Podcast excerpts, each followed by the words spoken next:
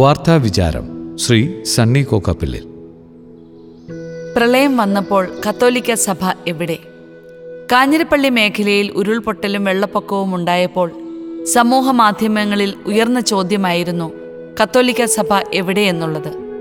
ചിലർക്കെങ്കിലും ഇക്കാര്യത്തിൽ സന്ദേഹമുണ്ടാവുകയും ചെയ്തു.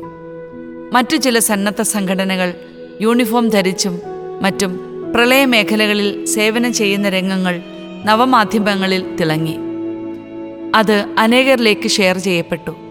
സേവനമെന്നത് ഫോട്ടോ എടുത്ത് പ്രചരിപ്പിക്കാനുള്ളതല്ലെന്നും പത്രക്കാരെ കൂട്ടിവന്ന് ചെയ്യേണ്ടതല്ലെന്നും ചിന്തിക്കുന്ന സഭയുടെ പ്രവർത്തനങ്ങൾ വാർത്തയാകാറില്ല.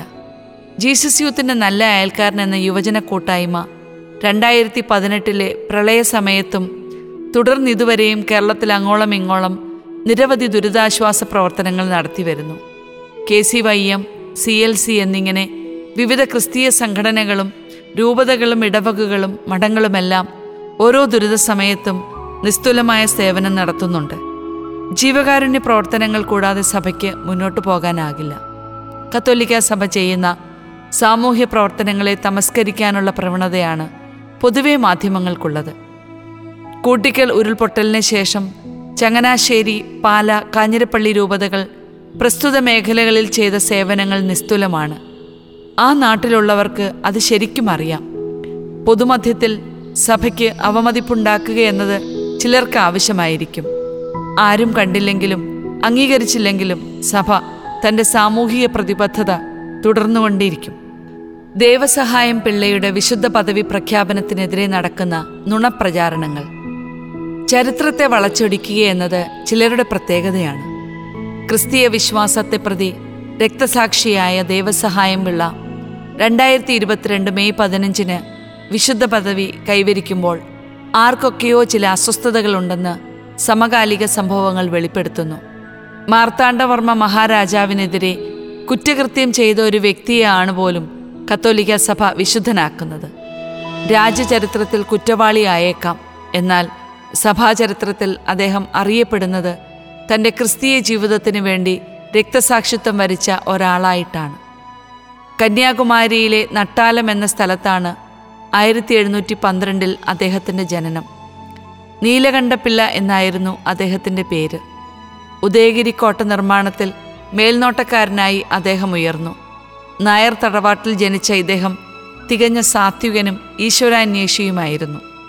ഡച്ചുകാരും തിരുവിതാംകൂറുമായി യുദ്ധം നടന്നത് ആയിരത്തി എഴുന്നൂറ്റി നാൽപ്പത്തി ഒന്നിലാണ്.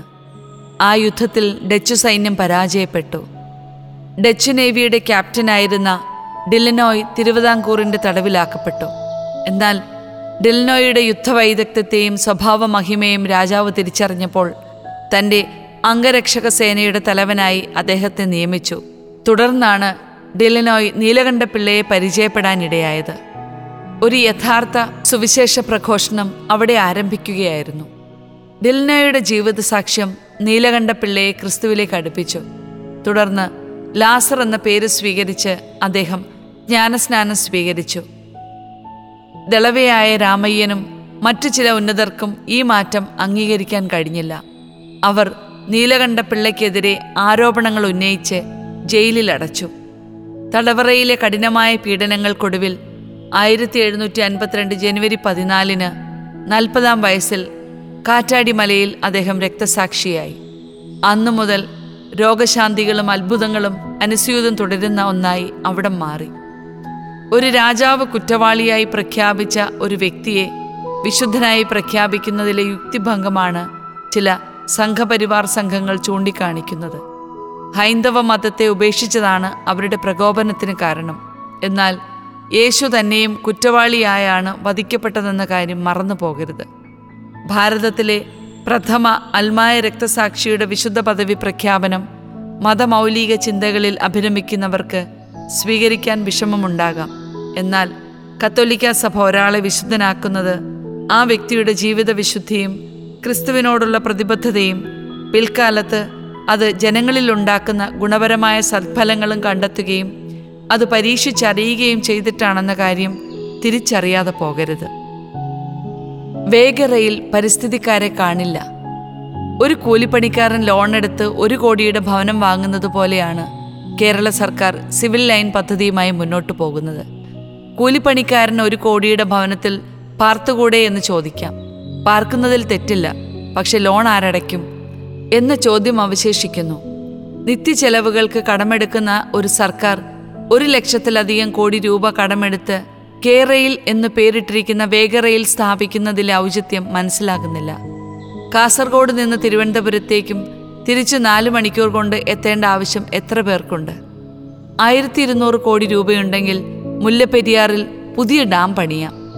നരകിച്ചുകൊണ്ടിരിക്കുന്ന കുട്ടനാടിനെ രക്ഷപ്പെടുത്താൻ ഏതാനും ശതകോടികൾ മതി. നിലവിലുള്ള റെയിൽപാതയോട് ചേർന്ന് ഒരു പാളം കൂടി നിർമ്മിച്ച് ഹൈസ്പീഡ് ട്രെയിൻ ഓടിക്കാൻ അധികം പണം വേണ്ട. പിന്നെ ആർക്കു വേണ്ടിയായിട്ടാണ് ഈ പദ്ധതി അരങ്ങേറുന്നത്? ഈ പദ്ധതിക്ക് വേണ്ട അസംസ്കൃത സാധനങ്ങൾ ഇവിടെ ലഭ്യമാണോ? കേരളത്തിലെ പാറമടകൾ ഏറെക്കുറെ തീരാറായിരിക്കുന്നു. കുറച്ചു വർഷം കൂടി കഴിഞ്ഞാൽ അസ്ഥി പോയ മാംസം പോലെ മലയാളദേശം ഒരു പരുവമാകും. വിഴിഞ്ഞം തുറമുഖ പദ്ധതിക്ക് ആവശ്യമായ കല്ലുകൾ പോലും ഇവിടെ ലഭ്യമല്ല. കഴിഞ്ഞ ഏതാനും വർഷം കൊണ്ട് കേരളത്തിൻ്റെ കടം ഇരട്ടിയായി. അതായത് നാലു ലക്ഷത്തിൽ പരം കോടി രൂപയുടെ കടം സംസ്ഥാനത്തിനുണ്ട്. പണ്ട് എക്സ്പ്രസ് ഹൈവേ സ്ഥാപിക്കാൻ ശ്രമിച്ചപ്പോൾ നിറഞ്ഞാടിയ പരിസ്ഥിതിവാദികൾ ഇപ്പോൾ എവിടെയാണ്? അന്നത് പൂർത്തിയാക്കിയിരുന്നുവെങ്കിൽ കേരളത്തിന് മികച്ച മുതൽക്കൂട്ടായി അത് മാറുമായിരുന്നു. കൊടിയുടെ നിറം നോക്കി മാത്രം പ്രതികരിക്കുന്നവരായി പരിസ്ഥിതിവാദികൾ മാറരുത്. അറബിക്കടലിലോ ബംഗാൾ ഉൾക്കടലിലോ ന്യൂനമർദ്ദം രൂപം കൊണ്ട് മഴ പെയ്യുമ്പോൾ കർഷകൻ വാഴ വയ്ക്കാൻ കുഴി കുത്തിയതുകൊണ്ടാണെന്ന് പറയുന്ന പരിസ്ഥിതിവാദികളെ, നിങ്ങളുടെ കണ്ണുകൾ എന്നാണ് തുറക്കപ്പെടുക? കുശാലായി ലഹരി മരുന്നടിച്ചാൽ ഇനി കേസില്ല. എന്തുദ്ദേശിച്ചാണ് ഇത്തരമൊരു തീരുമാനം സർക്കാർ എടുത്തതെന്ന് അറിയില്ല. ഇനി ആർക്കും ലഹരി മരുന്ന് ഉപയോഗിക്കാം. വിൽപ്പനയാണ് കുറ്റകരമായിട്ടുള്ളത്. ആരെങ്കിലും തന്നതാണ്, അറിയാതെ ഉപയോഗിച്ചതാണ് എന്നൊക്കെ പറഞ്ഞാൽ കേസിൽ നിന്ന് രക്ഷപ്പെടും. അതുകൊണ്ട് ഇനി മുതൽ ഭയമില്ലാതെ ലഹരി സേവിക്കാം. പാർലമെന്റിന്റെ ശീതകാല സമ്മേളനത്തിൽ ഇതുമായി ബന്ധപ്പെട്ട ബിൽ അവതരിപ്പിക്കും. മുൻകാല പ്രാബല്യത്തോടെയാണെങ്കിൽ ഷാരൂഖ് ഖാന്റെ മകൻ ആര്യൻ ഖാനൊക്കെ രക്ഷപ്പെടാനും സാധ്യതയേറെയാണ്. പുതിയ ബില്ലിൽ അവതരിപ്പിക്കുന്ന നിയമപ്രകാരം ചെറിയ തോതിൽ ലഹരി ഉപയോഗിച്ചാൽ അവർ കുറ്റക്കാരാവില്ല, അവർ ഇരകളായി കണക്കാക്കപ്പെടും. കൗൺസിലിങ്ങും ചികിത്സയും വഴി അവരെ ഈ ദുശീലത്തിൽ നിന്നും വിമുക്തരാക്കണം. പക്ഷേ ലഹരി മരുന്നുപയോഗം ശിക്ഷാർഹമാണെന്ന് നിയമമുണ്ടായിട്ട് പോലും അനേകർ അതിലേക്ക് വീഴുന്നു. അങ്ങനെയെങ്കിൽ പുതിയ നിയമം വരുമ്പോൾ സംഭവിക്കാൻ പോകുന്നതിനെപ്പറ്റി പറയേണ്ടതുണ്ടോ? ലഹരിയുടെ വിതരണം പരമാവധി തടയുക എന്നതാണ് ജനങ്ങളോട് പ്രതിബദ്ധതയുള്ള ഒരു സർക്കാർ ചെയ്യേണ്ടത്. ലഹരി ഉപയോഗത്തിനെതിരെ ബോധവൽക്കരണം നടത്തുകയും പരമാവധി സ്ഥലങ്ങളിൽ മദ്യശാലകൾ തുറക്കുകയും ചെയ്യുന്ന ഇരട്ടത്താപ്പാണ് കേരള സർക്കാർ ഇപ്പോൾ ചെയ്തുകൊണ്ടിരിക്കുന്നത്. മദ്യക്കുപ്പികൾ വെറുതെ പ്രദർശിപ്പിക്കാനല്ലോ മദ്യഷാപ്പുകൾ തുറന്നു വച്ചിരിക്കുന്നത്. ഇനിയുള്ള കാലം ഇങ്ങനെയൊക്കെ ആയിരിക്കും. അവനവൻ്റെ കുഞ്ഞുങ്ങളെ സ്വയം രക്ഷിച്ചു കൊള്ളുക. മറ്റാരും അതിന് മുന്നിട്ടിറങ്ങിയില്ല.